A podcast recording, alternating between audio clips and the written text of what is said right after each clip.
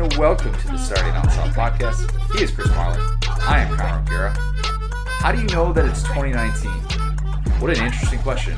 Um, you You look, just answer your own question.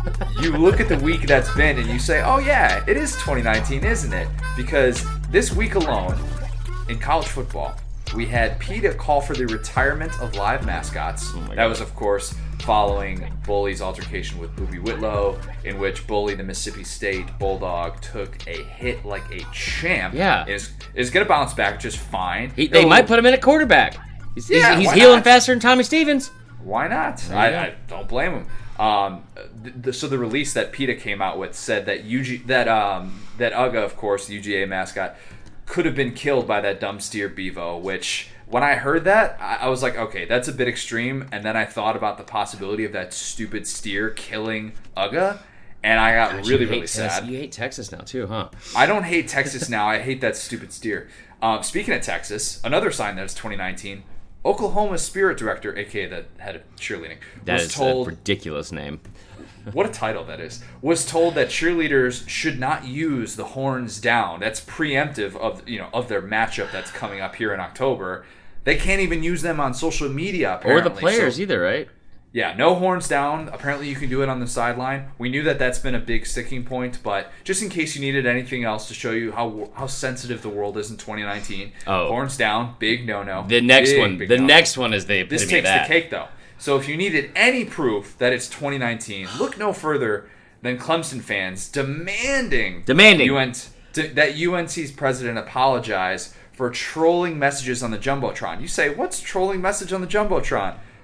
Clemson was very upset that UNC had on the jumbotron messages where they would show Clemson fans on the jumbotron, and then it would say, And hint at the fact that they might have been bandwagon. said can't name Clemson's last coach or thinks Clemson is in Georgia Who or my doesn't? personal favorite thinks fridge is just a kitchen appliance. Harmful, harmful stuff that we're talking about here really cuts to the Very core of who people detrimental. are. Just detrimental to the psyche of, of people for the, and their well being for, for years. My goodness gracious. And of course, UNC actually had to come out and apologize because it's 2019 and you have to apologize for everything.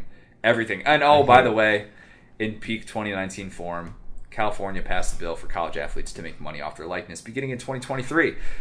Here's a here's a new segment we're gonna have called "Go Off, Marler." no, You've, got, you've done that on Twitter a lot. I know. Well, past, always. uh, well, past but day here. I just, I just. So I'll say this. I, I have first off anybody that has heard this, um, or has been affected by any of the things that we listed. I want to urge you. Just from the bottom of my heart, to absolutely never come to a comedy show that I do. Because if you are that sensitive about Jumbotron, trash talk, that is uh, like those are like how many games have you been to like at any kind of sporting event, any kind where it's like hey, Any. here's the kiss cam and here's blah blah blah. And then it's like at the very end of the kiss cam it's like two dudes sitting next to each other. It's like Yep. oh they're A's fans. Like who cares? It's it's just it's you're at UNC there's like 40,000 people there. They make fun of you you know what? Just like Bama Clemson does have bandwagon fans. They do. They're the hot commodity right now. And and and here's what this is what bothers me. We said this about Texas last week and, and we were apparently wrong about about like they also have A and M has, has like a wheelbarrow or something like that they they push behind. yeah, I mean, it's, Yeah. it goes both ways. Yeah. There's no doubt about That's it. fine. But like, if you're gonna be that sensitive about, oh, don't do the horns down. It's literally just your hands pointed down. That's all it is. If you're gonna not be that sensitive finger. about that, don't have your dumbass head coach strolling on the sidelines with a backpack in the middle of a game. Don't do stuff like that. Also, Clemson, if your fans are that upset about something that happened on a Jumbotron, I expect that same outrage, that same fake outrage, as when your own head coach this summer referred to himself as Osama bin Dabo. Yeah. Like you, I don't understand how people can be so stupid to to not understand that those two things. You can't be mad about one and then excuse the other. it, it, and you know what? I think we all would agree. Chris Marler cannot be the one who's talking sense into you people. like this is, I mean, I need, it makes no sense. And the, the last thing I'll say about this is, I'm not gonna, we're not going to get into the, the California passing the, the law bill. I was going back and forth on Twitter about stuff like this. Here's what I'll say. I made a a very uh, like not like the most foundationally sound argument about like hey comparing it to an internship. My point I was trying to make is if if you're if you're upset about people getting paid, one, I'll say this: let's all do our research. Let's all read what the bill is actually saying it's going to do, so we don't make ignorant comments and say like, "Well, it's going to lead to this or it's going to lead to that," or it's it's it's saying they're going to pay for this because it's not. Like I, I I'm sure this is not like the NCAA doesn't act in a way where it's like, you know what, we definitely want to go out of our way to help these student athletes. That's not what's happening here. Just trust me. And like, and where you know where I'm coming from, I play Division two baseball, which is not the same as D1 football, but this bill is not helping only football players. It's for everyone. And there's a lot of people like when I played, I had to work in the mailing office where I sent out letters to alumni and recruits, and for it was 5.35 an hour, and I was only allowed to do it for 12 hours a week because those are the NCAA rules. As somebody that lived off $75 a week, that was a huge help every week for me. That was almost double the money I had. And and it, it does help a lot of student athletes like that. So let's all calm down. And and here's the last thing I'll say about it is there's a lot of people who are upset about the college athletes being paid and this whole mindset of, well, we we've given them enough or they get enough stuff. It, it's a it's a pretty bad, in my opinion, systemic issue from people that haven't lived in those shoes. And that's all I'll say. Remember in the beginning before we came on, and you said that you wouldn't rant about it. I just, I just uh, like, I I just, it, it, made, it always amazes me when people who've never gone through those things, they, they seem to be the ones that have the most, most uh, loud opinions is on it. Is that's all I'm saying. That's all I'll say.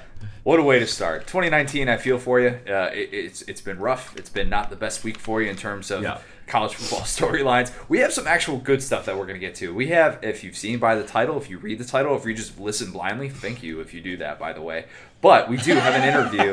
we have an interview with Kirk Herbstreit in which we talk a lot of current relevant storylines in the SEC and in college football at large. We're, of course, going to talk about Auburn, Florida. We're going to talk a little bit about Georgia and Tennessee. We're going to talk about all of our week six matchups that we have here. We got some locks of the week for you. Oh boy. Before we do all of that, Marler, let's let's talk about something that gets you fired up in a different way. Ooh, my taste buds fired up. Uh, uh, hold on, and I know we joke around with this a lot, but I do want to say and another thing, and this is a positive thing. I'm not saying any of that in a negative way to any of our listeners because I brought this up on Twitter before, and I, I was saying this to to Allie and I was saying to our producer Will. One of the best things about this podcast and our listeners that I love so much is that, especially in a day and age where there's so much arguing. Like I was talking to a guy named uh, Dogfather earlier on Twitter, and we were going back and forth, and we didn't see eye to eye. But at the end of the day, at the end of the day, we still found like a common ground and resolution that was just calm and it wasn't like I hate you, I'm unfollowing you. But like it's and I, I that's a big big shout out to our followers for being logical and being able to have like adult conversations like that. Was the common following a love of Texas Pete? Yes, it was. It was. Okay. And let me get right into the Texas Pete thing. So, Texas Pete, as you guys know, I am back. I am back. My appendix is finally done being just a little, literally a thorn in my side. Uh, I am allowed, I'm cleared from doctors to taste the sweet, sweet nectar that is Texas Pete. I can have it on fried chicken. I can have it on grilled chicken. I'm really going to do only fried chicken. Have it in my potato salad. I can put it on my eggs. We've talked about all these things. Hell, sometimes, you know, if I'm sad, just put it on some toast. I don't know. You know, it's just anything. If we're out of butter, who knows? You can put it on everything. I do put it on everything. And we want to make sure you are sending us all of your picks from your favorite tailgates, from your favorite recipes, all the above. We've gotten some good ones. And and like I hate to say it because I know they're they're our main sponsor and I love them to death. But I, I'm, I'm almost regretting it because now every time I get these pictures with the hashtag sauce like you mean it, I'm instantly hungry. So it's it's a detriment to my weight, but I, I still love it just the same. It's fantastic. You guys have killed it. So this week we're going to start something new. We want you to send us all your recipes. We want you to send us like all your pictures of the tailgate, like I said, under the hashtag sauce like you mean it. But yesterday someone sent me a meme of Post Malone staring at a woman at his concert who it's a viral viral meme and she flashed him. And they put Uncle Chris as a Post Malone, um, and then the girl said anything with Texas Pete on it. And that's pretty spot on, guys. So we're going to give out a prize this week, Uncle Chris is, where you send us your best meme with the hashtag sauce like you mean it about Texas Pete and Uncle Chris. And the winner will have exclusive access to my favorite recipe with Texas Pete. There you go. I don't even have exclusive uh, access to your favorite recipe. And you never will, Connor, so you start bar- bringing out those memes. Jeez. All right, take over because I've done too much already. We're 10 minutes in. Gotta come in strong.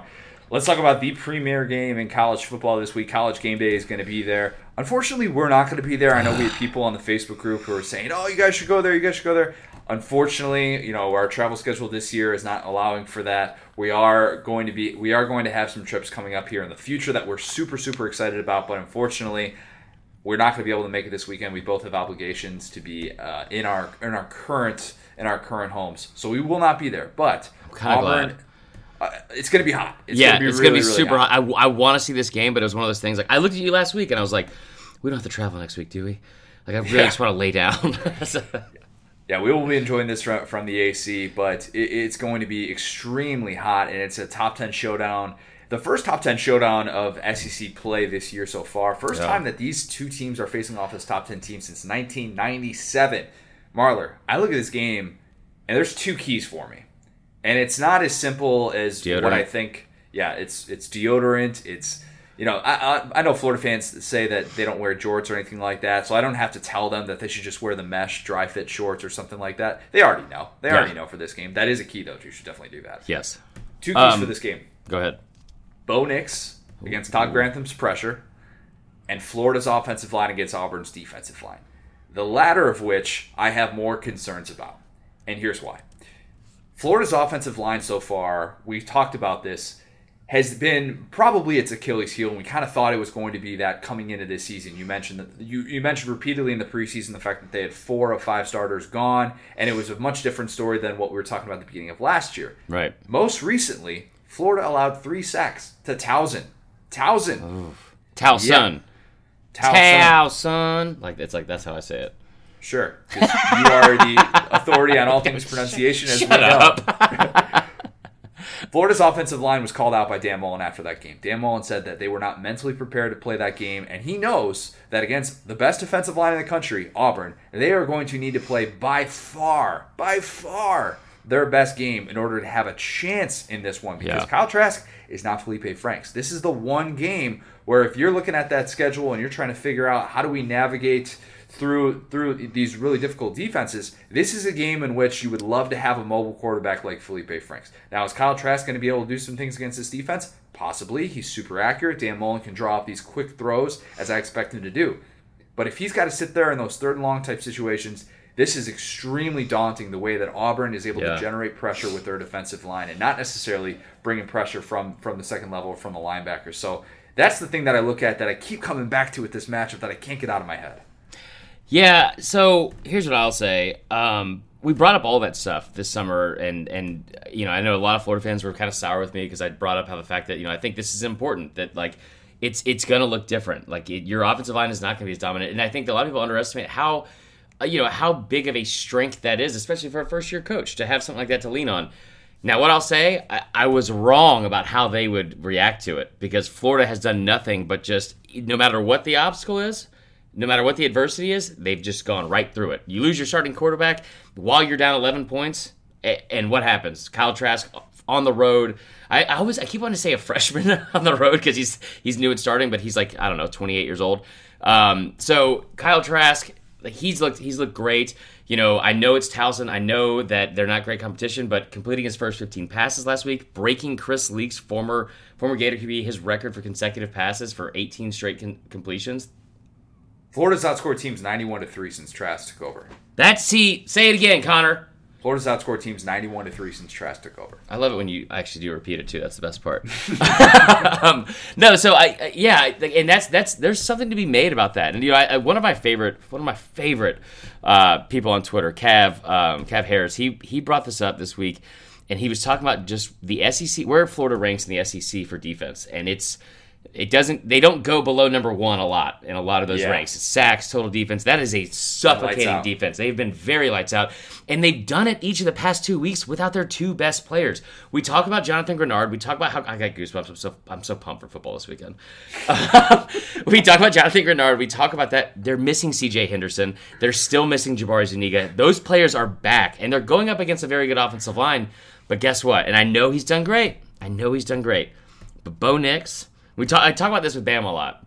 How I say what I what I call a quote unquote perfect win when you know when Bama wins and but they struggle a little bit later. They give up a lot of yards, and it's something you have. You move forward with a win, but also something to work on.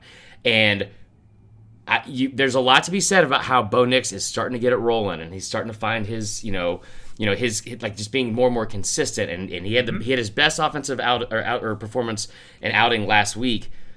And then you look at Florida, who gave up three sacks to Towson, and you go into this week, it's like, oh, sh- I almost said it. They're they're pissed off. They got something to work on. I I kind of like Florida in this matchup right now. Tell me I'm crazy. I love that you interrupted. First of all, I love that you interrupted yourself to say I'm so excited for football this weekend. I'm so pumped, man. I just well, I'm like looking through right now, and there's like the Seahawks are on tomorrow. That's Bay's favorite team, so we got a full weekend of it, man. We got a full slate. I'm not going to call you crazy for saying that because there is definitely there is a realistic path in which Florida can win this game. Yeah. And I think if it happens, I think it's going to look reminiscent of what we saw with Florida against LSU last year, where Joe Burrow was overwhelmed by the pressure that Todd Grantham brought in that game. And if we talk, you know, as you mentioned before, getting back Jabari Zuniga in this game on top of a pass rush that's already been really, really good without Yeah. him, and and he'll help with CJ. Not really He good. The best. Yeah, the best. Uh, tied for first among Power Five in, in sacks with Pitt.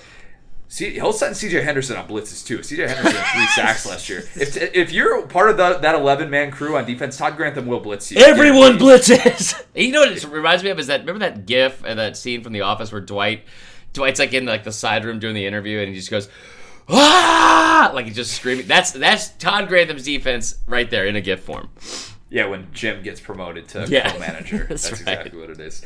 I think the the one thing for, for Florida that that they need to be able to capitalize on this game is those key those key downs, those key third downs where you're going to be able to put some pressure on Bo Nix. It is an obvious passing situation, and you need to be able to get home and force you know force be able to get off the field, force the fourth and long, or even the strip sacks. That those plays are going to be so huge in this game.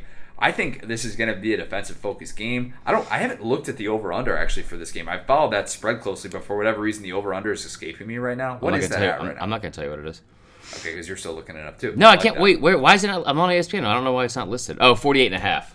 Okay, That's, a, that's, that's- a good. That's a good number. That's that's kind of what I was thinking, which seems about right. It, this feels like a game that whoever wins is going to win 24 to 17 or 24 to 21, something like that. to that 23, extent. 21. Yeah. I, that's a, that's a Chris Berman final score. Oh right God, there. I, That's I hate him so much. Anyway, The one thing I don't want to happen with this game, if Auburn loses this game, I don't want to all of a sudden fire up the new Gus is on the hot seat talk. I, I think new Gus doesn't belong on the hot seat for what he's done in this first month of the season. Starting off with the quality victories that they have had, it's not. I realize that A and M has has not looked as good as we thought they were going to look, and that victory is maybe not quite as good. That Oregon victory stacks up. That Yes, it does. stacks up. It, it has held up really, really Oregon's a good Oregon's football team, man. We're, we're going to get to Oregon a little bit later. I know Allie's Yeah, gonna kill are. me for this, but we will she's get to gonna that. love you for this. Oh yeah, she'll love me for this Yeah. because she's an Oregon State grad. That's right. That's right. So what we're what what I'm looking for in this game though, in the way that the the perception can can shift with this.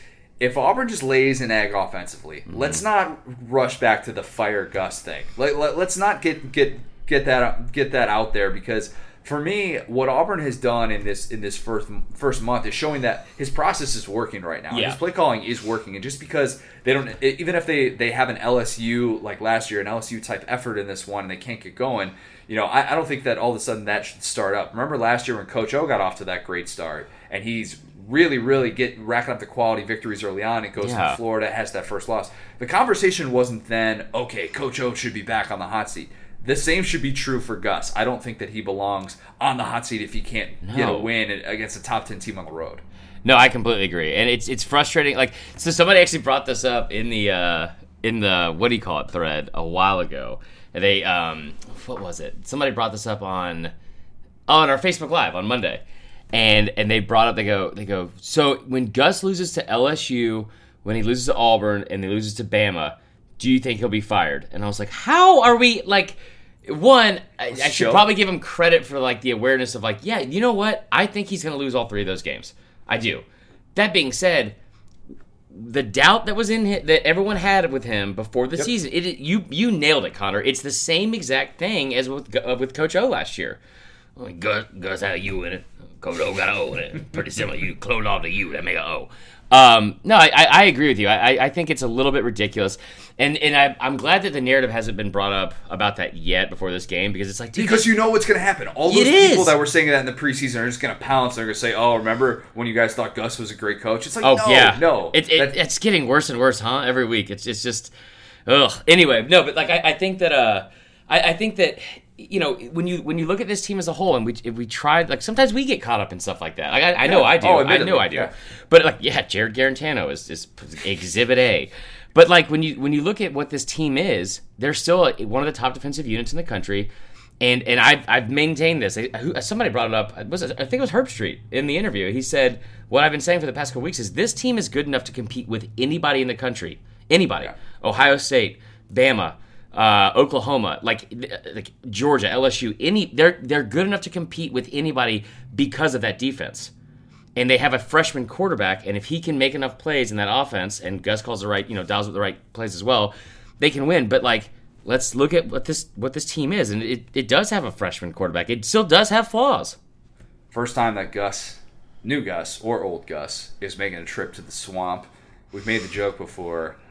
New Gus rides it, rides his Harley into new towns, SEC towns. He burns it to the ground, Yeah. and then he pops wheelies as he rides out. That's what he does. That's just the way of life for new Gus. New We'll to Gus is, is yeah, you're right. That's exactly what he does. He's like that dad from Little uh, Angels in the Outfield. He's like, I'll Oh, come yeah, back yeah. when the Angels win. The, I'll come back when Vanderbilt wins the conference, and then just flicks a cigarette and is like, "See you later, son." That's New Gus. Man, that moment is so sad. That is It's really so sad. sad. Yeah, What a great trust movie, me. though. The Tennessee might need some angels in the outfield to beat Georgia. I'm just gonna say that. How's that for a transition? that was It's, good. am- it's amazing. Uh, I've got a column that's coming out, shameless plug, coming out on SDS on Thursday. By the time people are listening to this, uh, it'll probably be out, I think, and if not, it'll be out soon, some point on Thursday. How much everything has changed since Dobbs-Nail Boot. If you don't know what Dobbs-Nail Boot is, it's the 2016 Hail Mary in which Tennessee stunned Georgia at Sanford Stadium. A first year coach by the name of Kirby Smart was left speechless. Probably shouldn't have been that speechless considering he rushed three guys and decided to put Lorenzo Carter in his coverage unit and just kind of let that He's six happen. five. I don't care. He should have been rushing the passer. If you Ugh. need proof that Lorenzo Carter should have been rushing the passer, look at what Georgia did on the Hail Mary attempt that Ian Book had in that final play against against Notre Dame, where Gus or not Gus, I'm new Gus on New the brain Kirby. always. New Kirby, new Kirby decided to send four, and he had three rushers on Ian Book, and he had him basically 19 yards behind the line of scrimmage. Well, he also had a lot of different players on that team. But yes, yes. Just saying, just saying. The philosophy in itself Yeah. is different. But thinking about how much everything has changed for both programs since Josh Dobbs had the famous pass to Jauan Jennings, just a couple things that I want to throw out there. I know both programs, they know this. Both of these fan bases know this. But it, it's worth bringing up just because it shows how much things change in college football. It just did a little three year stretch here that we're talking about. Since that game, Georgia overall is 33 and 8. Tennessee, on the other hand, 14 and 22 since that game. Georgia against the SEC is 18 and 4.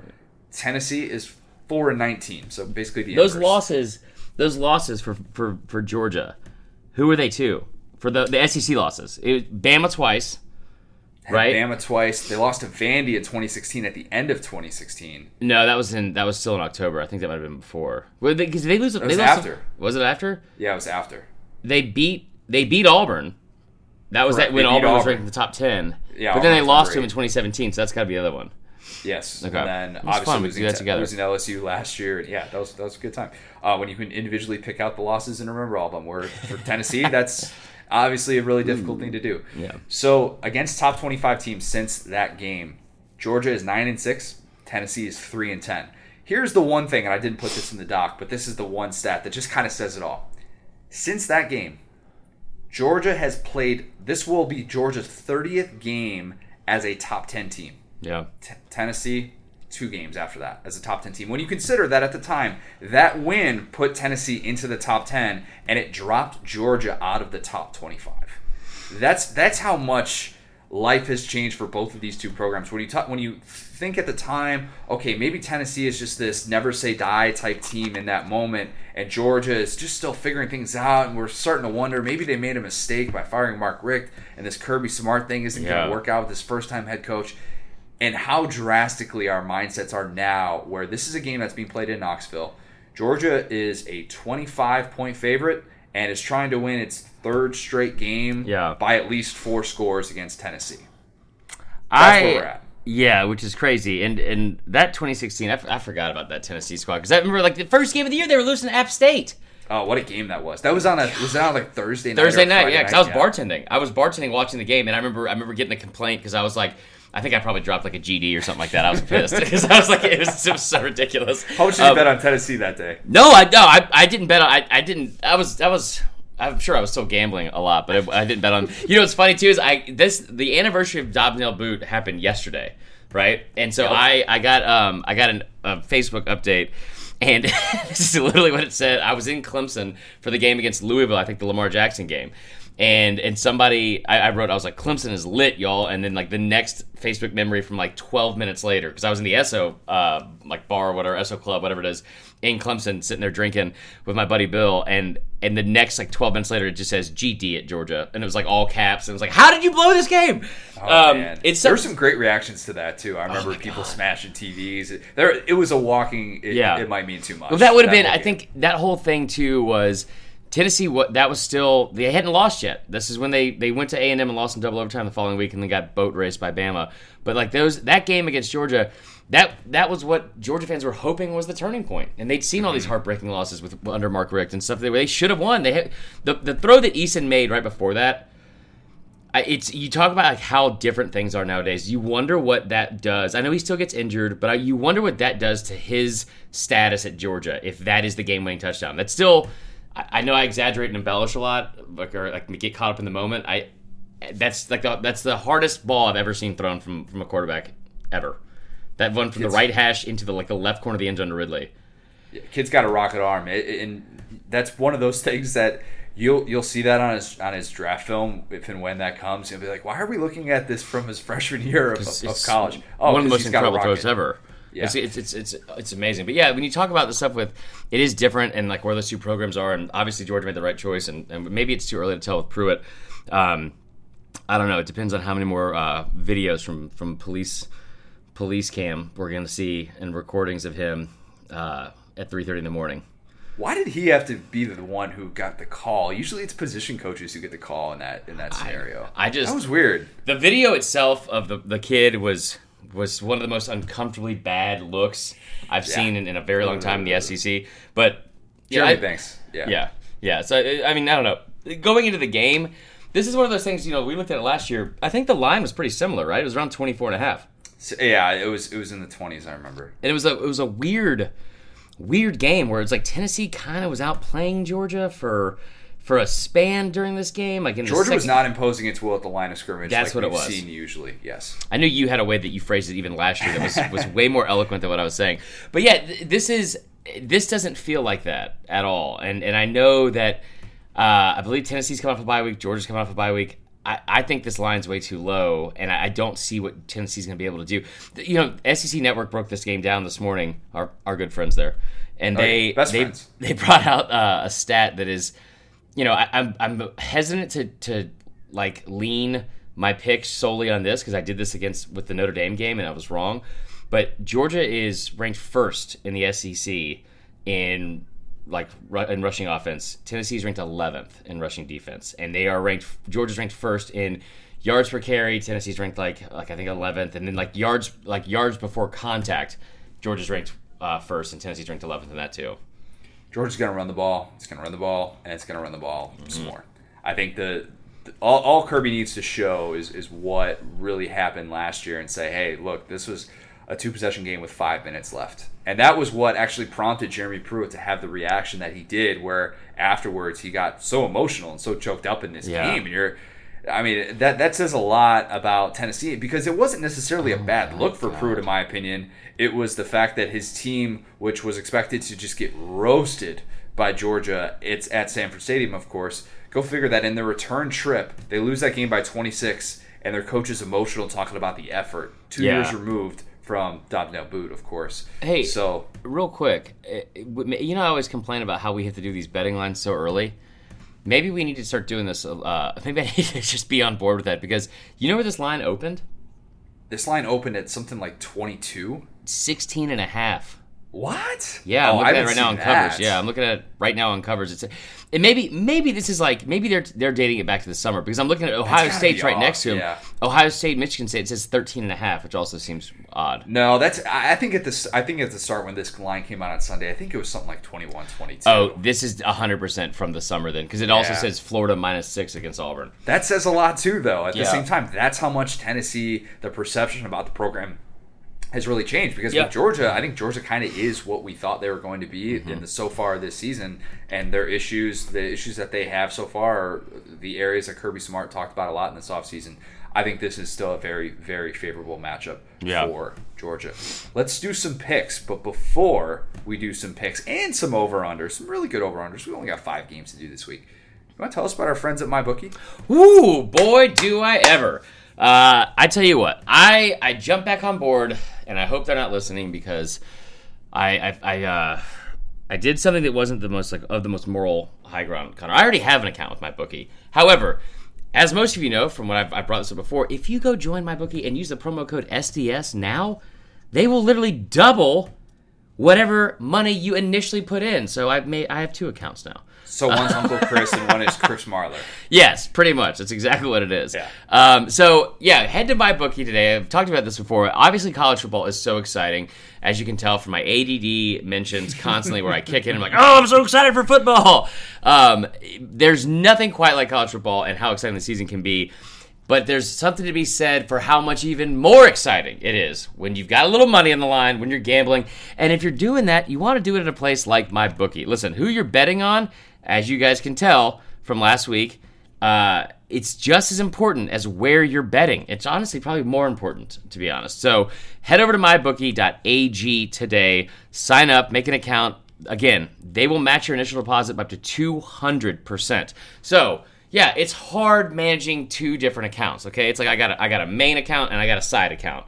You know what I mean? I've heard about it in rap songs, but it's usually not with like gambling uh, Nope, gambling accounts. But that's not. fine, and no one's gonna judge me for it, or maybe they will.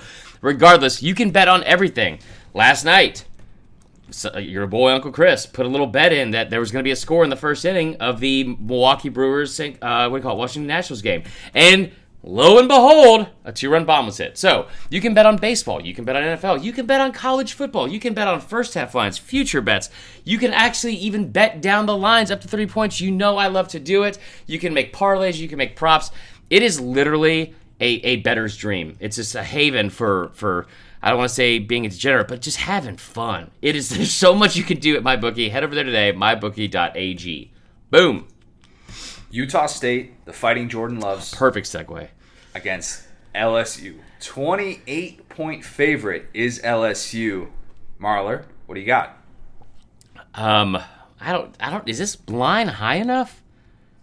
I see coming into the season, you know, people forget Utah State had a top three offense in FBS last year. Yeah. That was also with a different coaching staff. They now have Gary Anderson, who you might know him from his failed time at Oregon State, something that is very near. Bay is not happy about that. Yeah, Was he and, uh, wait, Gary his- was he also a kicker for like the Vikings? You, we're mixing. You're mixing Gary Andersons here. There's more, more than one Gary Anderson. Okay. Football. um, Gary Anderson was also the Wisconsin coach, and then abruptly decided to just. Does that guy uh, own a state farm agency in Topeka? Uh, I think that's a pretty safe bet. He definitely does.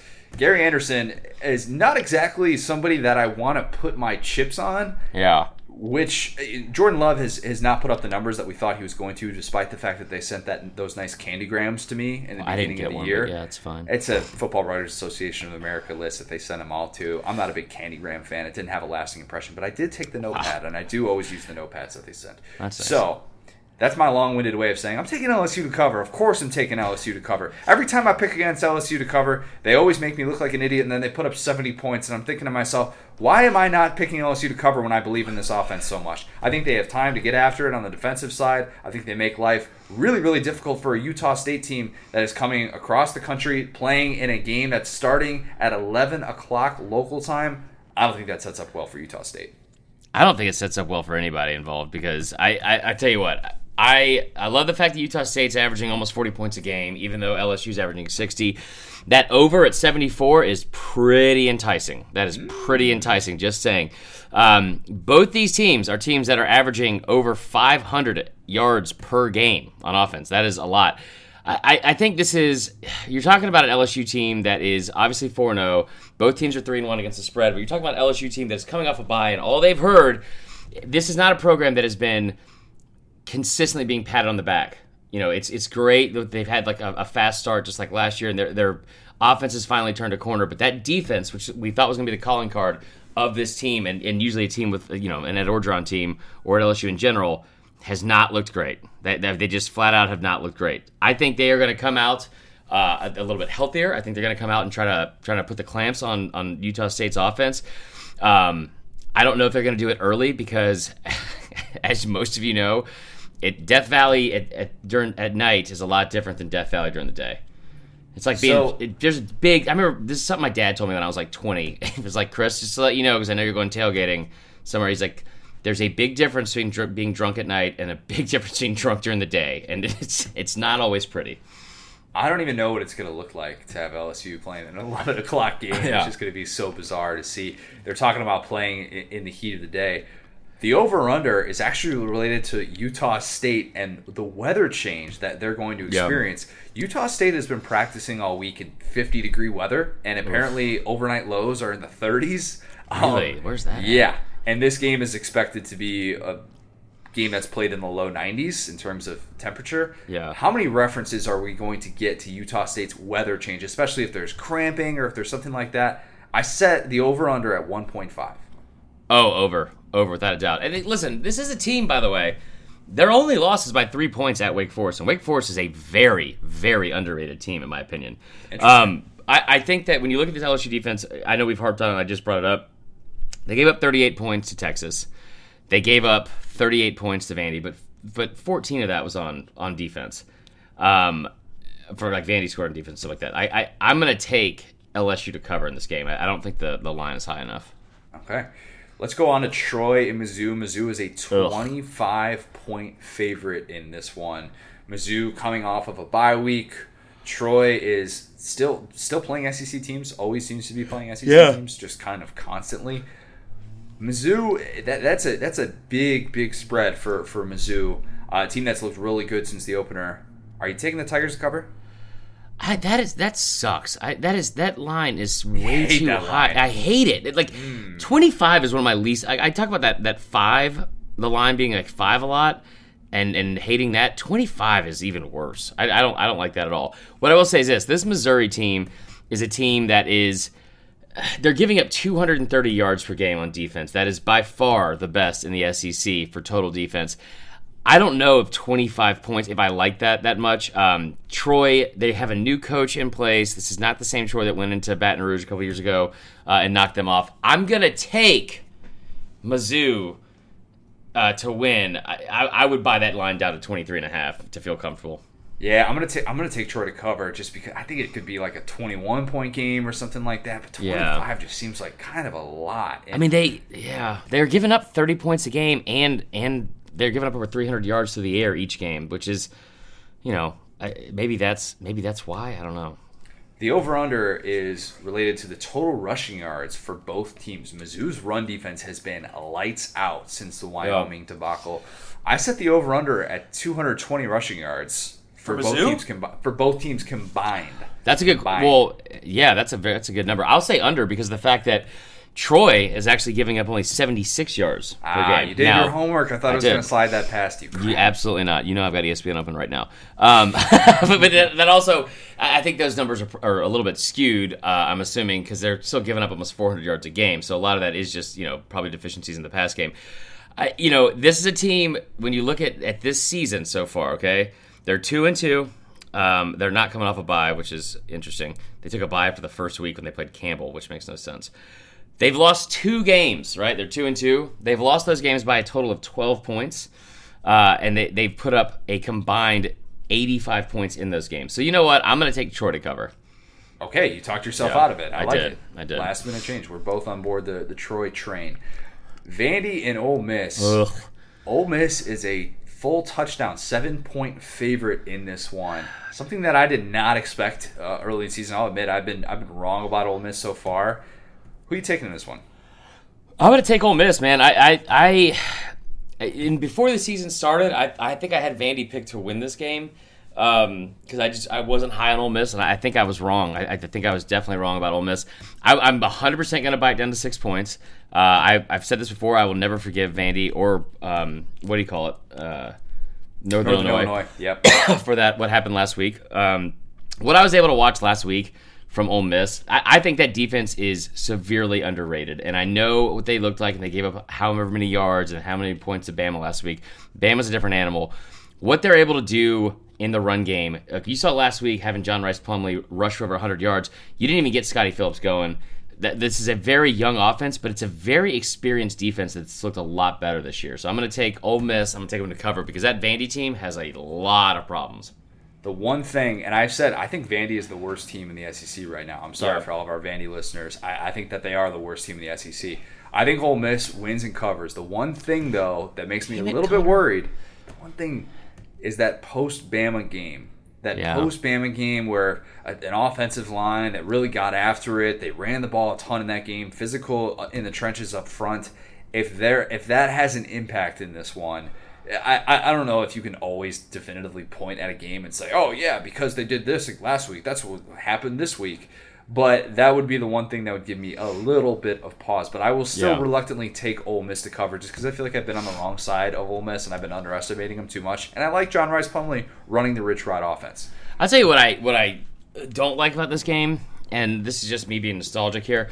I used to love this game because I, I think they might have played every year, and maybe I'm wrong about that, but I feel like they did.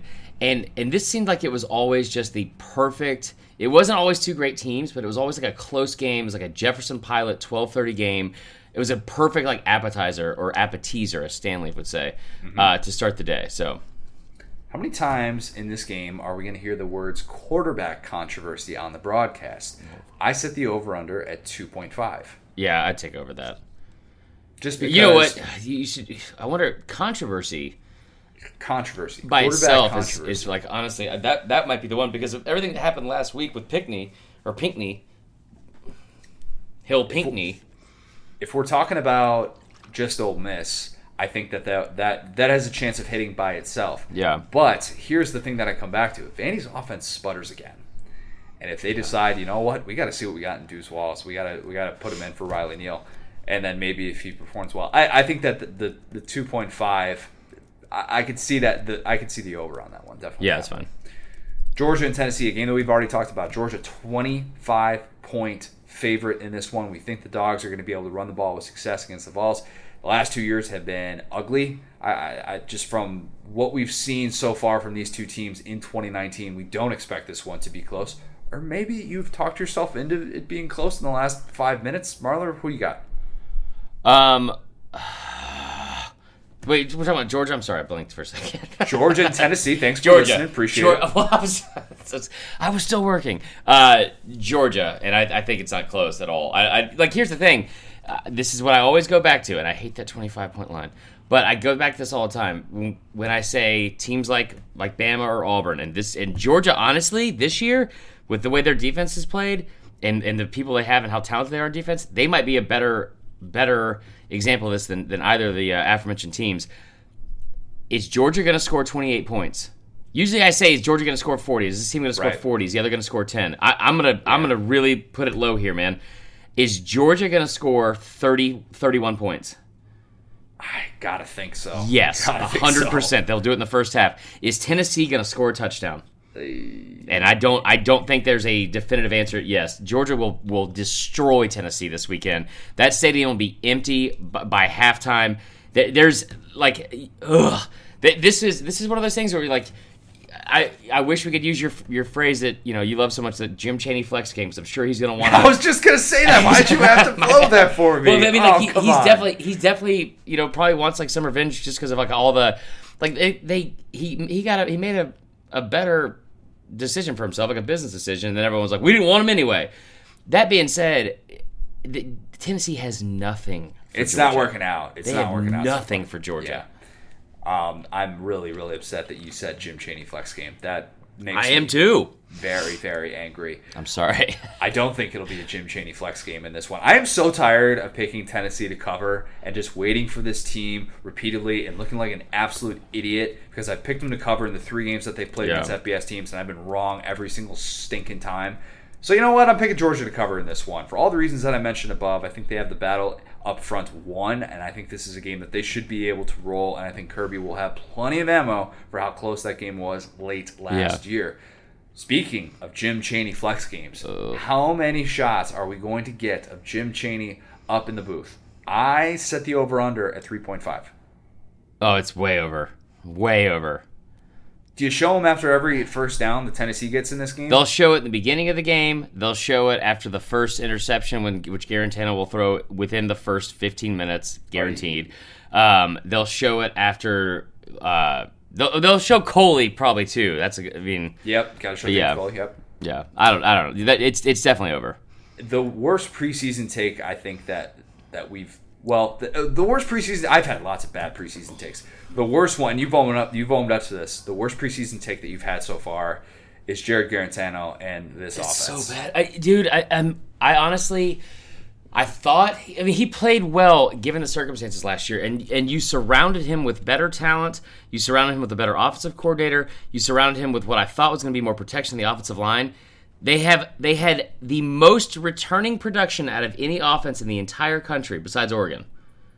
I, it makes no sense that he could have regressed this badly. But yes, hundred percent will own up to that. That is, I, I, I I joked around a couple weeks ago saying that like me me thinking Tennessee was going to be the most improved team in the country and how the safest bet was to have them increase their wins. I was wrong about all that. That Same. pales in comparison to how wrong I was about Jarrett Guarantano. He has done nothing to make me believe in him or this team this year. David Ubben of The Athletic did a great story on just the baffling regression uh, of Guarantano and the best way to put it. And how much he has struggled against pressure when last year he was so good against pressure and being able to, to hang in the pocket. It's Yeah. just been a totally different story. All right, Auburn, Florida, the big game in college football this week. Auburn is a three point favorite. That line started as a pick 'em. It is moved. It is moved in favor of Auburn. Marler, you talked yourself into Florida, haven't you? I don't. I. I don't. I'm in a glass case of emotion when it comes Love to this game, and I don't know. Listen, I don't know if it's because I Auburn's five and zero, right, and they're five and zero against the spread as well. And that defense, like I said, is they have caused so many problems, and they've caused problems for teams with better offensive lines than Florida. Oregon has one of the best offensive lines in the country, and, and they were able to stay in that game. Now, like Bo Nix, he has been great. He he showed out, just balled out all last week against Mississippi State. Even Coach Chiswick said that was a terrible matchup for Mississippi State. Yep. You are going into what is going to be the most hostile environment you you've played in so far. Forget Oregon and 100,000 people in front of them. Forget going to A&M at 2:30 when they're bragging about how many hot dogs and waters they sell per game on CBS, whatever that was. I, this is the most hostile environment you will face until the end of end of this month and I'm going to take Florida. I'm I'm taking Florida. I, I'm right. I, I'm taking them plus three and a half. I would buy a half point, but I, I really like this Auburn team, and I and I don't necessarily like this pick that much. Like I'm not saying with that much confidence. I just think that Kyle Trask has done so much more than we've given him credit for, even though it's been you know his first couple of games. You look at that receiving core; it's as deep as anyone in the country. It's it's obviously not as good as Bama's, but it's as deep as anyone in the country. And he spreads the ball around, you know, completing passes to eight, nine, ten receivers. That's something that like Dan Mullen. Dan Mullen is a lot of things, and, and one of those things is he's a great offensive mind, and he knows how to scheme people open. He knows how to you know make you try to play left-handed defensively. I, I have to think he's going to have a plan in place because if he tries to just hand the ball off to Perine and, and run the ball down their throats, it's going to be a long day. That- Not gonna so you can't do that. But I, I, I think Florida's going to win behind that home crowd. It's I think you made the best point. It's going to be a lot like that LSU game last year. Could be, could be. That was the loudest I'd ever heard a stadium. If you if you recall, I stand by that take. I still absolutely stand by that take. You know what New Gus does to people who pick against him? Burns a cigarette out on their forearm. Pantses them and roundhouse kicks him in the face. Boom! New Gus just roundhouse kicked you in the face, and I think that his defense has potential to send a loud roundhouse kick to the face to Florida's offense. Whoa. Yeah, I went there. It's actually not Gus. Say Gus's defense. I was Yeah, it's. Kevin Steele's. It's Kevin Steele's defense. I get it. Whatever. All right. Whatever. But here's the thing that I keep coming back to in this game. I think it's going to be super difficult for Florida to move the ball and sustain drives when it doesn't have that reliable running game. That is the biggest difference with this team. They really ran the ball well in that game last year against LSU, and they wore mm-hmm. down that LSU defense down the stretch. I can't see them being able to do that in this one, and I think they're going to be in too many obvious passing situations, and that's not something you want against that defensive line. I come back to the fact that Florida against Towson, six rushes for 16 yards for Lamical Perine, your all SEC bad. running back against Towson. He's got three, 3.7 yards per carry this year. It has not been good clearing, making holes. I understand that they're going to do a three-headed rushing attack. Dameon Pierce, Malik Davis, they're going to get involved. But still, I think this is going to be so, so difficult for, for Florida to be able to sustain drives, and especially not having Kadarius Toney in this one, somebody who can hit on a big home run play. Florida needs to get a big time special teams play, in my opinion. Maybe a Freddie Swain punt return for a touchdown, something like that in this one. But I think Auburn's going to win. I think Auburn's going to cover. I think it'll be a great game, a Yeah. defensive struggle, a classic SEC game that I'm really looking forward to. This is- but I, I keep oh, going man. back to Auburn. So and, and I can't I can't argue that. So let me do it. Um, I will. No, I'm kidding. Um, but like I, I I can't argue with anything the stuff you said because it's it's all very Good, very don't. sound points. But what I will say is this is going to be one of those games where this is a classic SEC game. And you know what? I literally just said that, and you said I you know. wouldn't Just hold argue on. Hold me. on. What I'm saying. Just listen to what. Like. Also, now that we both said it, it's probably going to be like a 45 to 43 game or something stupid. Yes, it will. But no, I, I'm saying that like this. This has the feel of one of those things where it's like, all right. Like last year, you talk about the LSU Florida game. I thought LSU came out and they punched Florida in the mouth and they were out playing and they went right down the field and scored. And then you know you look up and it's the fourth quarter. And you're like, wait, how the hell are they still in this game? This is going to be one of those like first to twenty wins the game. And you, if you get a, a score in special teams, you get a score. Um, what do you call it? You get a couple defensive stops. You get a missed field goal. You get something like that, or strip sack, something strip like that. sack. Yeah, like or like you know, like you score on a trick play. It's it's first to twenty. I think wins this game, and and I think I I, I just I like having ninety three thousand just hot ass hollering people screaming at you in the swamp. And I I honestly like. There's a reason why they have. You know, I'm not gonna get on this high horse. I, I, I just I like Florida. I was gonna set the. I, I should have set the over under at Dan Mullen trick plays. Now that you bring that up, he's Yeah. definitely gonna have. He's definitely gonna have a couple tricks up his sleeve. He Right. always does. Did last year in the in the LSU game. Would be surprised if he. Jonathan Greenard's gonna be taking snaps. Yes. So- oh, for sure. Just run Wildcat with him and it'll, Yeah. it'll work. I set the over under for total sacks in this one at eight point five. What do you got? I'm going to take the under because I think that both offensive coordinators and, and both offensive coaches are probably smart enough to get around that. Um, yeah, that is a that's that's a good line. I, like tackles for loss is what I want to know. See, tackles for loss. The tackles for loss is, is tough to predict, and I think that the team that's able to control the line of scrimmage, as cliche as it sounds, Mm-hmm. it, it, it's we're, we're going to look back and be like, wow, okay, that that pretty much told the story right there in this game. Yeah. Let's do locks of the week. Yours is one that is has become your kind of your go-to bet. I, I'm surprised that you, of all people, have made this Big Ten bet as much as you have this year. Well, it's it's money. They're at, so I, yeah. My lock of the week. I, I'm this is going to be a week where I get back to basics, and I, I I'm I'm broken and defeated. Uh, it's like we, we reference heavyweights a lot. Like when when what's his name Tony Perkis is is sitting there in the little cage and cell at the end of the movie, and he's like, "I'm a broken man, Nicholas." That's how I feel after what happened last week with my bets, the UAB and also Vandy. Um, I'm taking Ohio State. I, I didn't make it when I locks last week, and I should have. I'm taking Ohio State minus nine and a half in the first half against Michigan State. They are averaging uh, their their scoring margin in the first half of games this year is 31 points. That's a I, I'll take those odds. I'll take those odds and give, give myself a, a three touchdown safety net there. Um, Total spread in that game, I think, is 20, right? what? I- I oh yeah, yeah, yeah, yeah. in that game. Yeah, I Ohio was mixing up when you said total. I, I'm gonna take the other one. Is I'm already doing it, Connor. I'm already doing too much because I'm looking at more stuff, and now I'm like, ooh, I like that. I like that. I'll say this.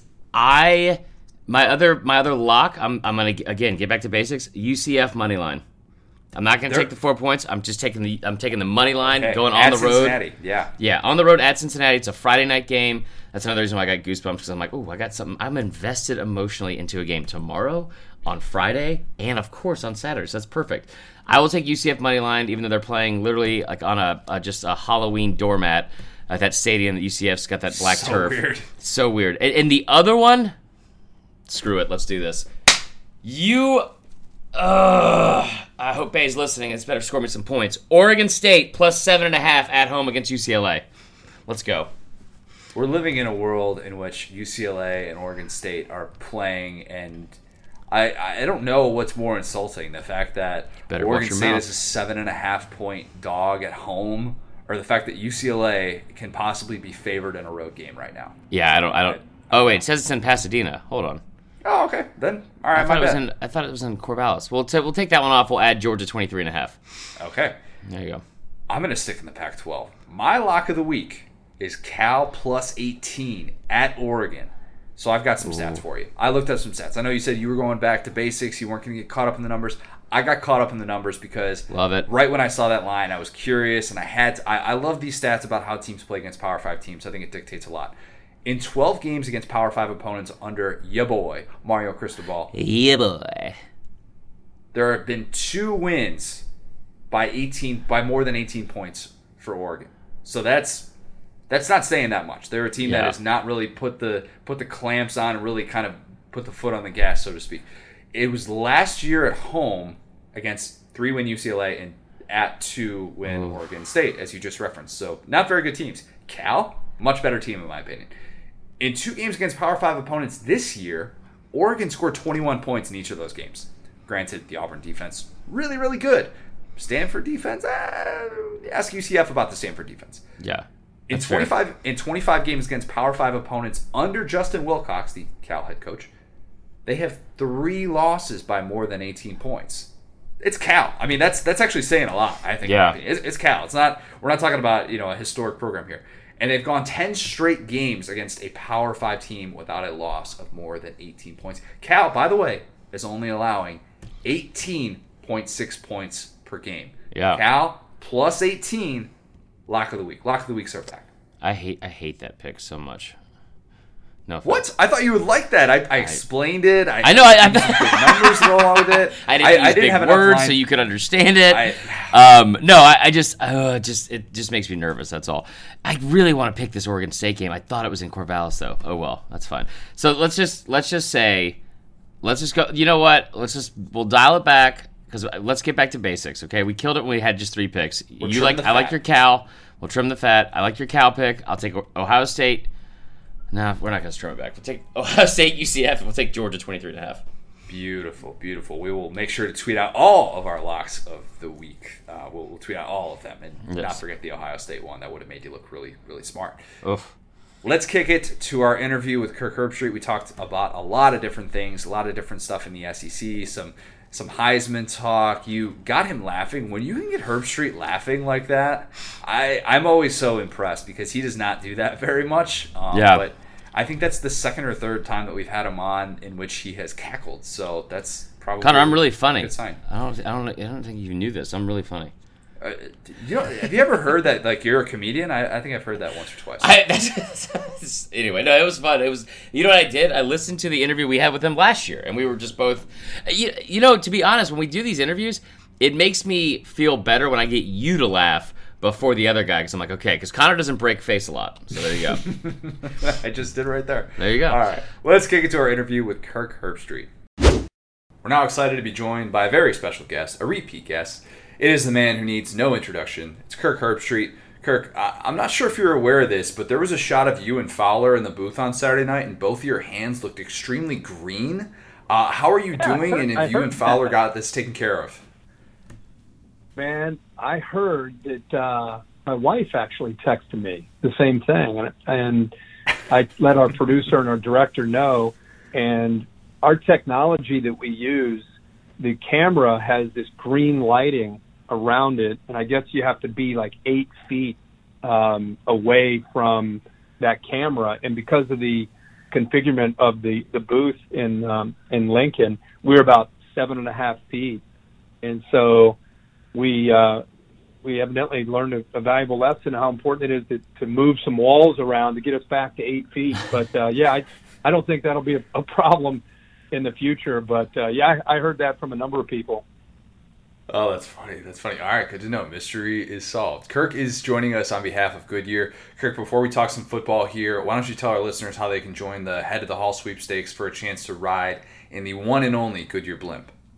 Well, not only a, a ride to go in the blimp, this is actually a huge deal for fans uh, in the South, uh, assuming that uh, there's going to be a team or two maybe making a run to the playoffs because between now and November 7th, if if uh, fans go to uh, www.headedtothehall.com, it gives you an opportunity. You can register actually each individual up to 10 times. They're just going to pull names and, and find out who wins. But you mentioned uh, uh, being able, one of the prizes is to be able to go in the blimp. Uh, also, a, a private tour of the College Football Hall of Fame in Atlanta, tickets to the Peach Bowl, which is a playoff game this year, um, access at the game to the Hall of Fame uh, suite at the game, and also a chance to meet um, some of the Hall of Famers uh, in the suite. So, big opportunity to uh, to win a pretty cool prize. All you have to do is register at www.headedtothehall.com. Man, I know we're supposed to promote that, but I, I kind of feel I wish we wouldn't have because I, I want to do that. I wish that we could just That's what I was saying. up. Exactly. Yeah, that sounds awesome. Yeah. Um, Kirk, we had you on here last year, and we, we talked about uh, you know Nashville restaurants and bars, and, and the office, and all the places to avoid in Shreveport. Maybe I'm maybe I'm just getting old and a little soft here, but you've obviously been almost everywhere on the college ball map, seen some incredibly cool things throughout your years at ESPN. That being said, earlier this season, you got to watch your twin sons, Jake and Ty, on the field at Clemson before Georgia Tech. Where does that rank in your all-time favorite moments at ESPN, and why didn't you send them to Alabama? Oh man, um, I I would say that be, I, I'm I'm a um, a guy that with my I have four boys and I am all about them living their lives and what they want to do, and because of the way, like for example, this past weekend I took my youngest son uh, with me. I've done this with all my boys, but I took my youngest, who's in seventh grade, with me to Lincoln, Nebraska, and we're playing catch on the field as the teams are warming up around us. You know, we're playing catch, and he's throwing the ball and catching the ball, and he hangs out down there during the game, and he's hanging out with Chase Young and Justin Fields, and and so my kids have been around that kind of thing their whole lives. So my twins, who are not high-profile recruits, decided that they wanted to keep playing football. It was not like they had a, a huge list of schools to go to, but they happened to go to Clemson's football camp and did a, a pretty good job. And that's when Dabo had approached them about being a preferred walk-on. And so he recruited them their entire senior year with the opportunity to go and, and be a preferred walk-on. A lot of the kids at their school go to liberal arts school, Division three, up on the you know the East Coast, and my kids couldn't imagine playing in a high a college stadium that was smaller than their high school stadium because of the world that they've Right. grown up in. So they wanted to be around big time college football. So they decided to take the preferred walk on opportunity at Clemson and Dabo and and of course I gave it my blessing knowing Dabo really well. But that seeing them run down the hill, I just happened to be there because game day was there to kick off the season. Um, but yeah, man, to see him in that uniform run down the hill and doing what they wanted to do was uh, what made it one of the best uh, uh, experiences that I've had for sure. So cool, so cool. Um, so you know, you talked about uh, being you know in Lincoln over the weekend. You obviously got to see Ohio State really put it on Nebraska. You ruffled some feathers in SEC country because after your call of that game, you said Ohio State was your number one team in the country. I agree with you that they're the most complete team in the country, maybe not the most proven team. Would you take them to beat any team in America on a neutral site tomorrow? Well, first, yeah, a little bit of background on people getting their, you know, getting frustrated or frustrated about whatever I might say. Um, this is the same guy that's an Ohio State alum that last year Right. I said that Georgia, after they Georgia deserved, despite losing to Alabama, deserved to go in ahead of Ohio State into the playoff because I was just being honest. And the year before that, when everybody thought I walked off the desk because they put Alabama in, because I was mad that they put Alabama in. No, no, no, no. I was happy they put Alabama in. I walked off because I was shocked they did the right thing by putting one of the four best teams in the playoff into the playoff in Alabama. So I just say what I think, and if you agree with me, great. But if you don't, please understand I don't have an agenda. Uh, most Ohio State fans hate me because I I don't always go to bat for Ohio State. Um, so that's the background on it. Uh, but right now, sure that it's it's they get much bigger challenges beginning this week with Michigan State, and then eventually they play Penn State, Wisconsin, Michigan. So they'll be challenged down the road. But just watching every team play, you're splitting hairs right now when it comes to Ohio State, Alabama, uh, even a team like Auburn, Oklahoma, who's out there playing great.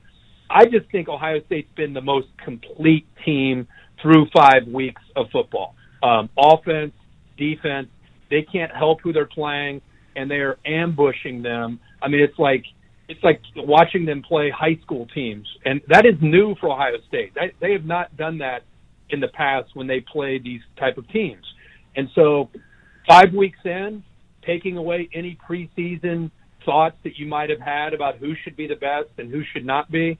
I think you have to tip your cap and, and recognize the way they're executing on both sides of the football. It could change next week, but after five weeks, uh, I have Ohio State. Incidentally, Pollack and Desmond, I think, had Ohio State at number one uh, going into the game against Nebraska, as as I did as well. So um, I think a lot of people look at Ohio State as, as probably the top team in the country right now.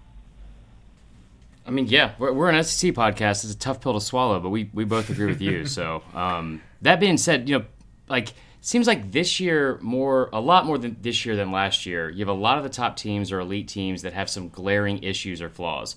In your eyes, what flaws concern you the most for some of the top SEC teams like Bama, LSU, UGA, and even Florida and Auburn? Uh, let's start with Alabama. I don't I don't know if there's anything that like we need to jump up and down and panic about, but I, I think that when the going gets tough and, and the games that are going to come up with eventually come up, um, I think the health of their front seven is going to be important. Being able to pressure the quarterback uh, with somebody besides Anfernee Jennings will be very, very important. Um, you know, I, I think being able to run the football, it looks like they're getting into a better place with getting a little more physical and getting healthier at the line of scrimmage. I think will be big because I don't want, I don't think Alabama wants to be just Tua and that very talented group of wide receivers.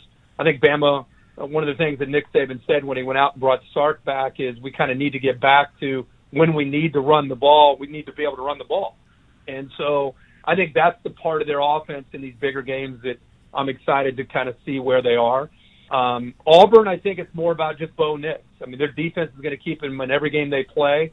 Um, do they have enough playmakers on the outside? I mean, Seth Williams a good player, Will Hastings, Eli Stove, those are all very good players. I don't know if they necessarily strike fear in your heart.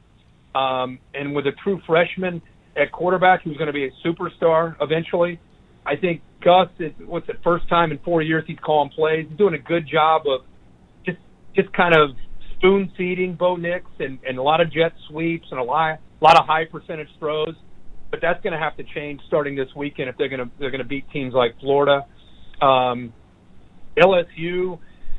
You know, I'm in love with LSU. To be honest, I I love what wow. Joe Burrow is doing with Joe Brady. I mean, it, that that's probably been one of the best storylines of the season to me is Joe Burrow and the offense. Um, we could sit here and nit, nitpick the defense, and because the offense is scoring and going so fast, and it negatively impacted the defense. Um, I don't think they're quite playing to the level uh, that we expected them to be playing. Um, so those, and then with Georgia, you know, there's Georgia. The Notre Dame game is the one game that I look at Georgia and I think I love Jake Fromm. I have since he's been a freshman, but they've got to be more than than just the the big playmaking ability of being able to run the football. And I thought the second half against Notre Dame, it wasn't just DeAndre Swift. I think they finally started to get a little bit more aggressive and they started kind of throwing the ball and pushing the ball down the field with you know Blaylock and Pickens and Cager making those catches up high. And I think that's the area that Georgia's going to have to grow is being able to be aggressive downfield, throwing the ball and and taking some of the heat off of Swift having to kind of carry the load for that offense. All right, Kirk, we got uh, two games for you to get you out on here. We know you got a tight schedule. So let's first game that we're going to play. If you correctly predict this, you unlock the ability to give your beloved Cincinnati Reds their first World Series in three decades. Let's just pretend that. it's a multiple choice question, and I want you to tell me who's your pick to win the Heisman among this bunch. A. Tua Tagovailoa. B. Justin Fields. C. Jalen Hurts. D. Joe Burrow. Oh my gosh. Oh. A lot riding on this.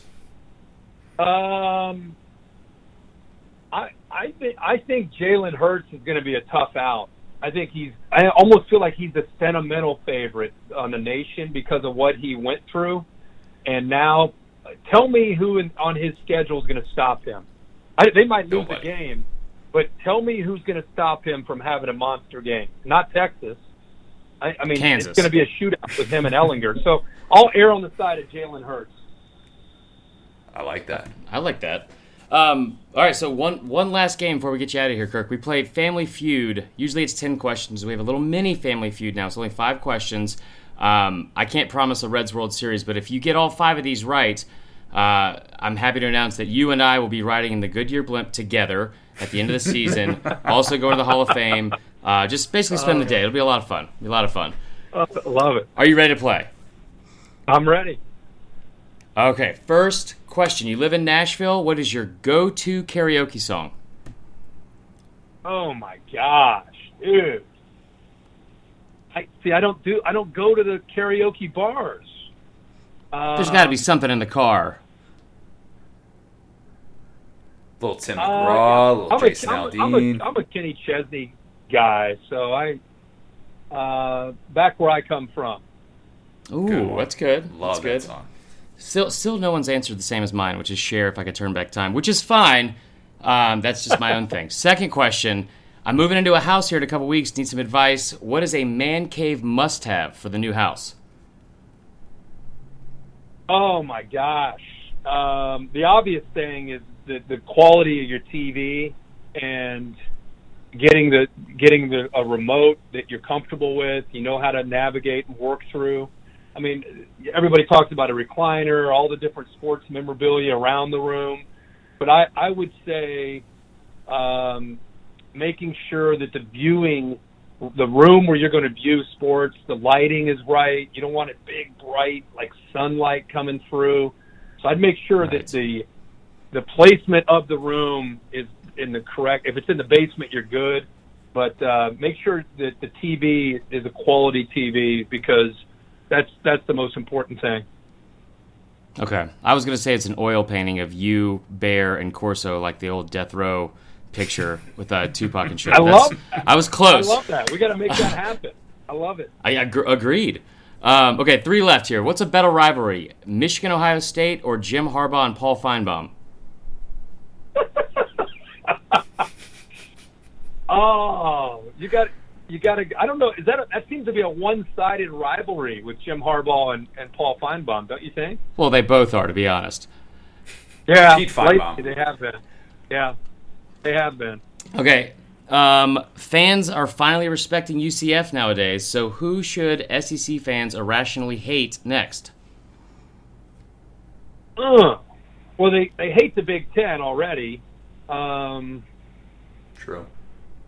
I don't know if anybody falls into the category like UCF. You guys, you, I mean, that was that was kind of un. Nah, yeah, I don't I think don't- I so. don't- They're a lot. I don't think there was anybody. I, I, look, well, go back to just hating the Big Ten. Okay, we could do that as, as a whole. We definitely do that. And last but not least, who wins the SEC?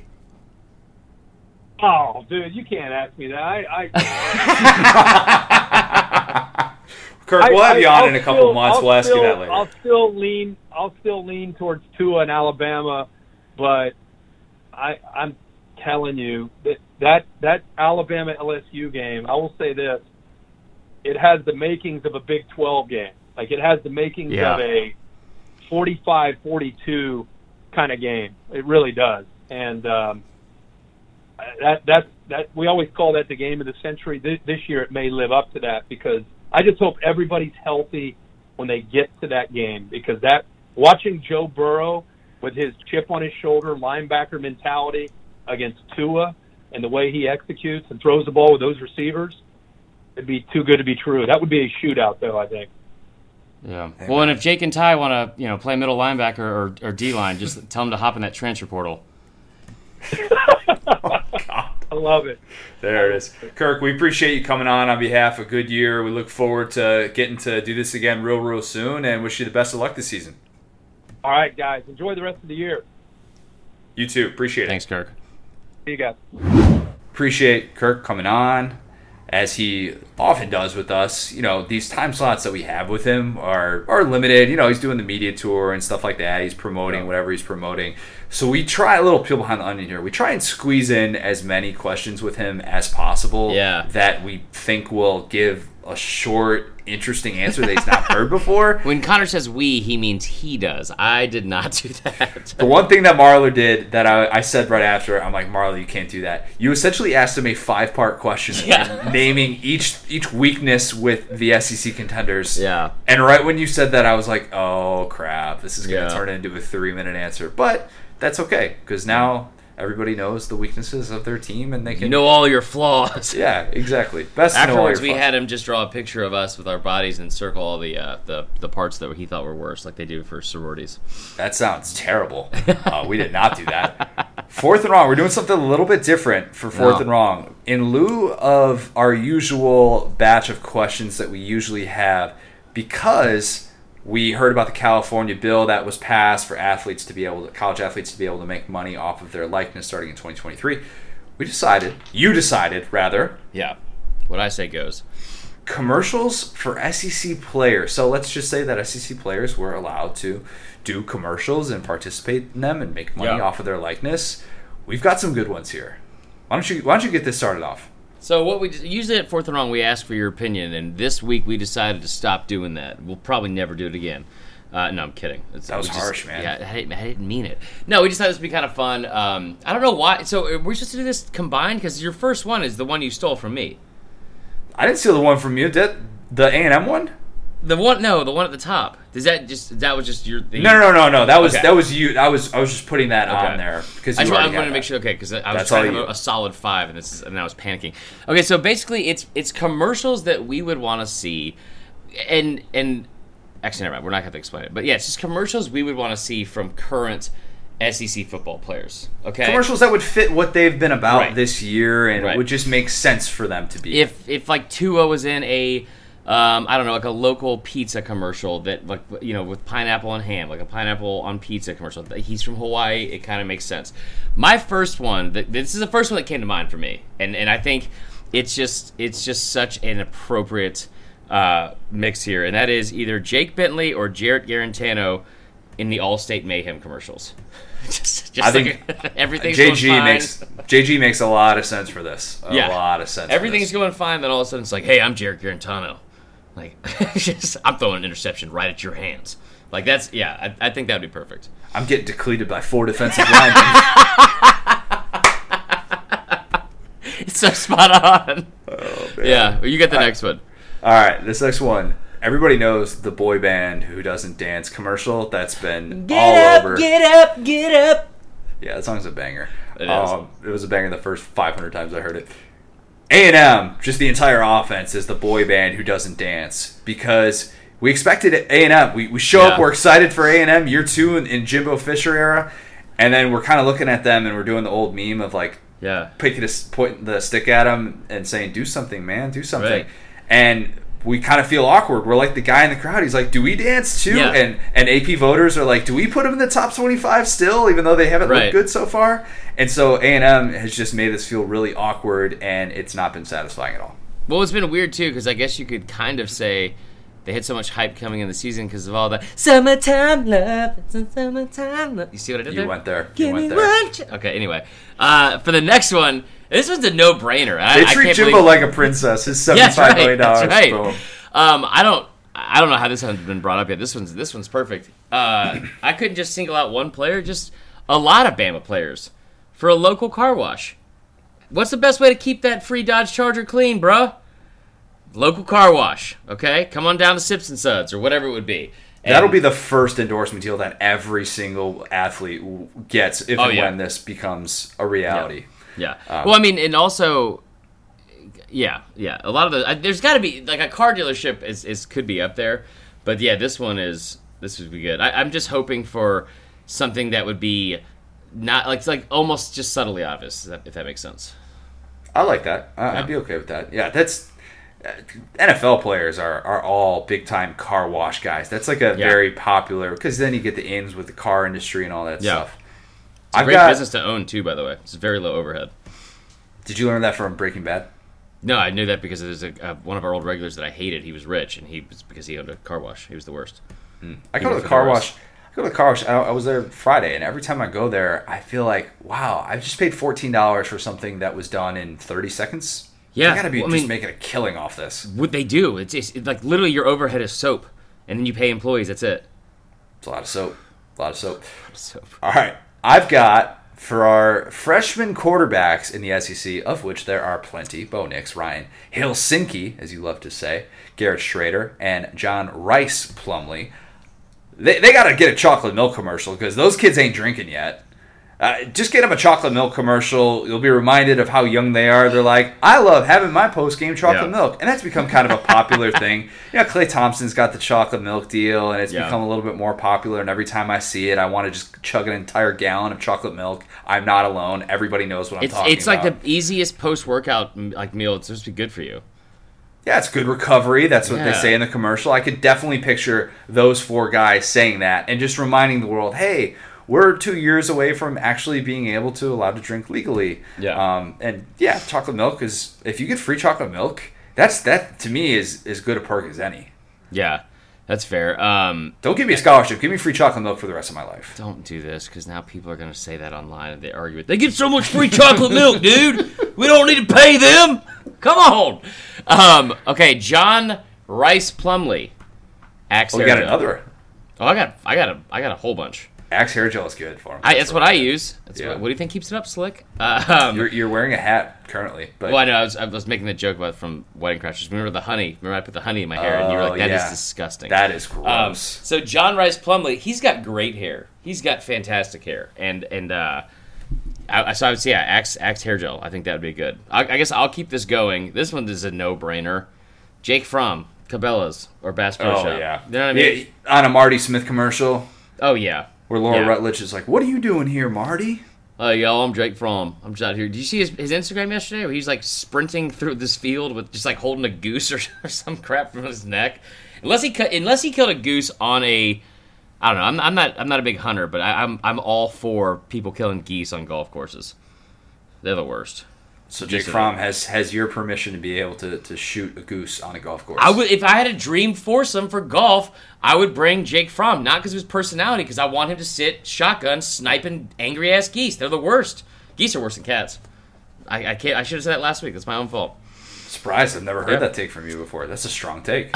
Um, last but not least, geese are the angriest angriest animals there are. They're they are terrifying. True. Last but not least, Mizzou, the entire team for Morgan and Morgan, or Montlick and Associates, whatever like TV daytime like lawyers and stuff like that. Hey, we're Morgan and Morgan. That guy's voices just will put you to sleep. Um, yeah, so they can fight the NCAA. That's perfect.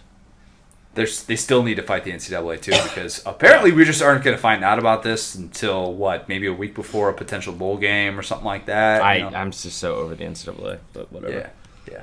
We already Let's gave go- them a bowl game. We don't need to give him any money. Let's go to it might mean too much. This came via our Facebook group, which you should totally join if you have not yet already. This is from Ryan Strogan. I think I'm saying your name right, Ryan no Strawn. chance. Ah, sorry. Yes, Strawn, Strawn. it's it's it's Ryan. It's He's Ryan. funny. Yeah. Um, he posted this. Um, it might mean too much in South Louisiana. It is for those of you who haven't seen this. It is essentially an elevated trailer that is painted LSU color, so purple and gold, with LSU and tigers on it, and it looks exactly what you would expect in this Yes. area. Given that it's elevated, they need that for the flooding, all that but having the the because it's the siding too that's that's painted or that, that's not painted but they got it in this color they even have the shutters in purple you just kind of need to see it and you'll look at it and you'll be like yeah that belongs in the sec that's not in any other region of Yeah. the country a, a house a trailer whatever this is like that. They just don't do that. But with LSU, it actually kind of looks pretty natural. It, it didn't look that crazy to me, but I would, then I was just thinking about if we saw this from Penn State somewhere, you never oh, see this up in Pennsylvania, or No. you never see Oregon fans have, have a trailer that looks like this. And the fact that it's Don't start, because Bay will come at you about that Oregon thing. There's a lot of country folk in, in Oregon. Oh, I'm not down it, but Yeah. they're, they're not they're not rolling this. I mean, they're they're weird up in the Pacific Northwest. They're not this this kind of weird. Yeah. They're, it's a different kind of weird for sure. I mean, you can backpedal all you want, but she's still pissed. Right, Um, Mar- Marler, are you gonna are you gonna have a, a trailer that looks like that with with Bama colors one day? I just remember, I just remember driving like with my dad and my stepmom back in the day, and we'd be like, we'd see trailers like like like oh we got a double wide. Like you knew you had money, not if you had a double wide, but if you had a a, a, a, a stacked double wide, if it was if it was stacked on top, I was like, damn, you got stairs in that trailer. Come on now. Um, let's get to fourth. Wait, not fourth and wrong. Let's get, let's get to Five uh, star reviews. Five star reviews. Numbers We've got a hard. lot. What's got our a lot to get to. Okay, I'm gonna start with this one. How about this? Excellent, five stars. How, can we start with that one?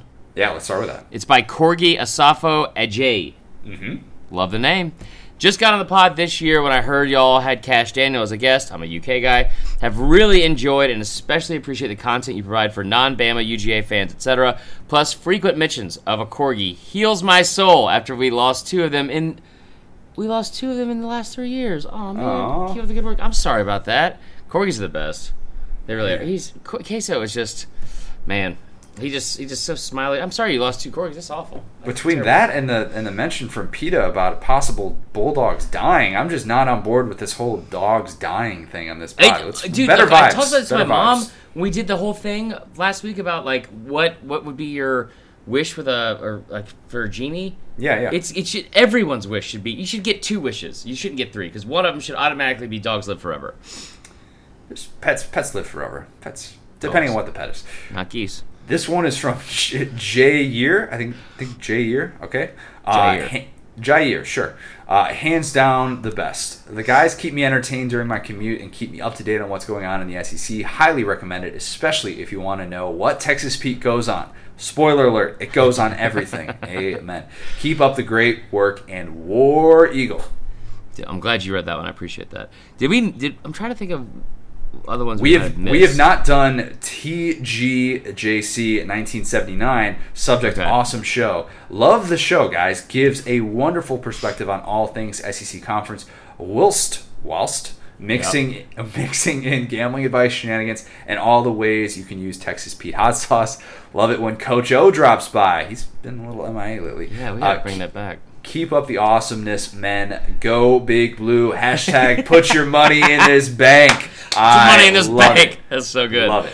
Uh, okay, this is from Pineapple Social. Says football enthusiast. I've become a, pu- a football podcast junkie over the last few years, and yours is one of the best. Thanks for sharing your knowledge of the sport as well as your betting tips. Listening to Chris vent about Notre Dame and Connor say the words "poop bucket" over and over had me laughing out loud. Your show helps me get through the hours and hours of driving I do for work. Keep up the good work and go dogs. Thanks, man.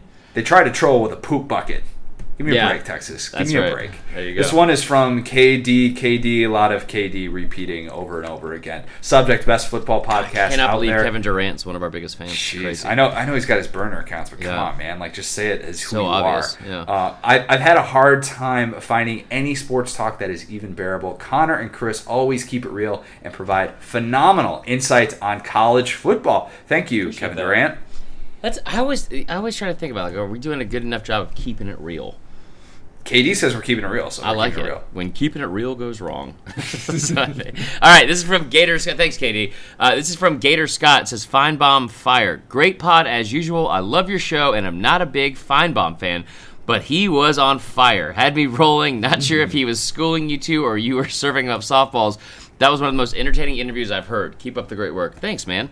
He was, was a- feeling himself, dude. Yeah, he was a little bit of both in that Yeah. one. You know, I, I know. I think I'd like to think at this point that this is going to come off as a sick brag. I really don't intend it for it to be that. I'd like to think that I know Paul and that I can kind of judge when we can kind of get him going a little bit and get him a little bit outside of his typ- typical comfort zone because he's somebody that does. Besides the fact that he's on air four hours a day, Yeah. he does so many different radio shows and stuff like that. And if you just kind of get him to not break away from his zone, he's gonna he's gonna lock it down. He's not gonna be in a good mood. He's not gonna be happy and fun and and and I I'd like to think that that's what what he was with us. That's what it Yeah. felt like for, for me. So thank you for the positive feedback on that. Thank you for everybody of that. So Thank you for everybody who has sent us a five star review, who has joined our Facebook group, who has rate, subscribe, review, has done all of those fun things for us. Martha, are we going to be doing Facebook Live at all Saturday morning potentially? yeah, we can Maybe? do that. It's fine. We'll see. I mean, we're, we're back home. Like it's it's uh it's just tough when we're traveling. And we you guys, we had a lot of people. This is not. This is like separate from the pod. I'm just going to tease it here. Okay. There's another trip in the works. Oh yes. That's and, and sadly, this is Connor is. I'm, I don't think you're going to this one. I don't know. I don't. oh okay. Either way, Well, now maybe. I'm sad. Well, no, I mean it's not like that. It's just like it's a different little project we're doing. But I was, you know what? Maybe we just need to get you to come meet us up there Boom. because it's not. I'll, I'll say this. I'll hint this because I would love to have you. First off, um, second off, it's not far from your home, and there was a there was one place in particular. A lot of you said that we need to go, and we might be going there at the end of about a month from today. That's all I'll say. Is it a place where they might serve drinks and they might have a game at a neutral site involving two SEC contenders? Connor, if you're asking if drinking in public and football is one of the most important parts of this game, that would be correct. That's all I'm going to say. Okay. That's All all, I'm going to say. I just, I, I you know, you, the people have spoken. They they wanted us to go to this one particular game. There's a Facebook people have especially. spoken. And we are we are men of the people, and we are a company of the people, and we love y'all. Like we just Amen. SDS, we love our listeners, and uh, I'll just say we we might have a special announcement pretty soon. Love it, love it. Looking forward to that. Looking forward to all the games that we have this weekend. I know that there are not a ton of great games in the SEC, but there are enough good ones. And hey, it's better than it's better than a Saturday in July. Every single time, it's always better than a Saturday in July. Way to put that. Coach O, we haven't we haven't been able to hear much from you. I know you've been recovering a little bit lately, but you're coming back this week. What do we need to remember? Connor! Guess who back? Back again. God, I heard you talking about you got a little station there, you got a little candy gram. That old quarterback. Better throw that out. Almost said you might be too much. Talk to you after week six.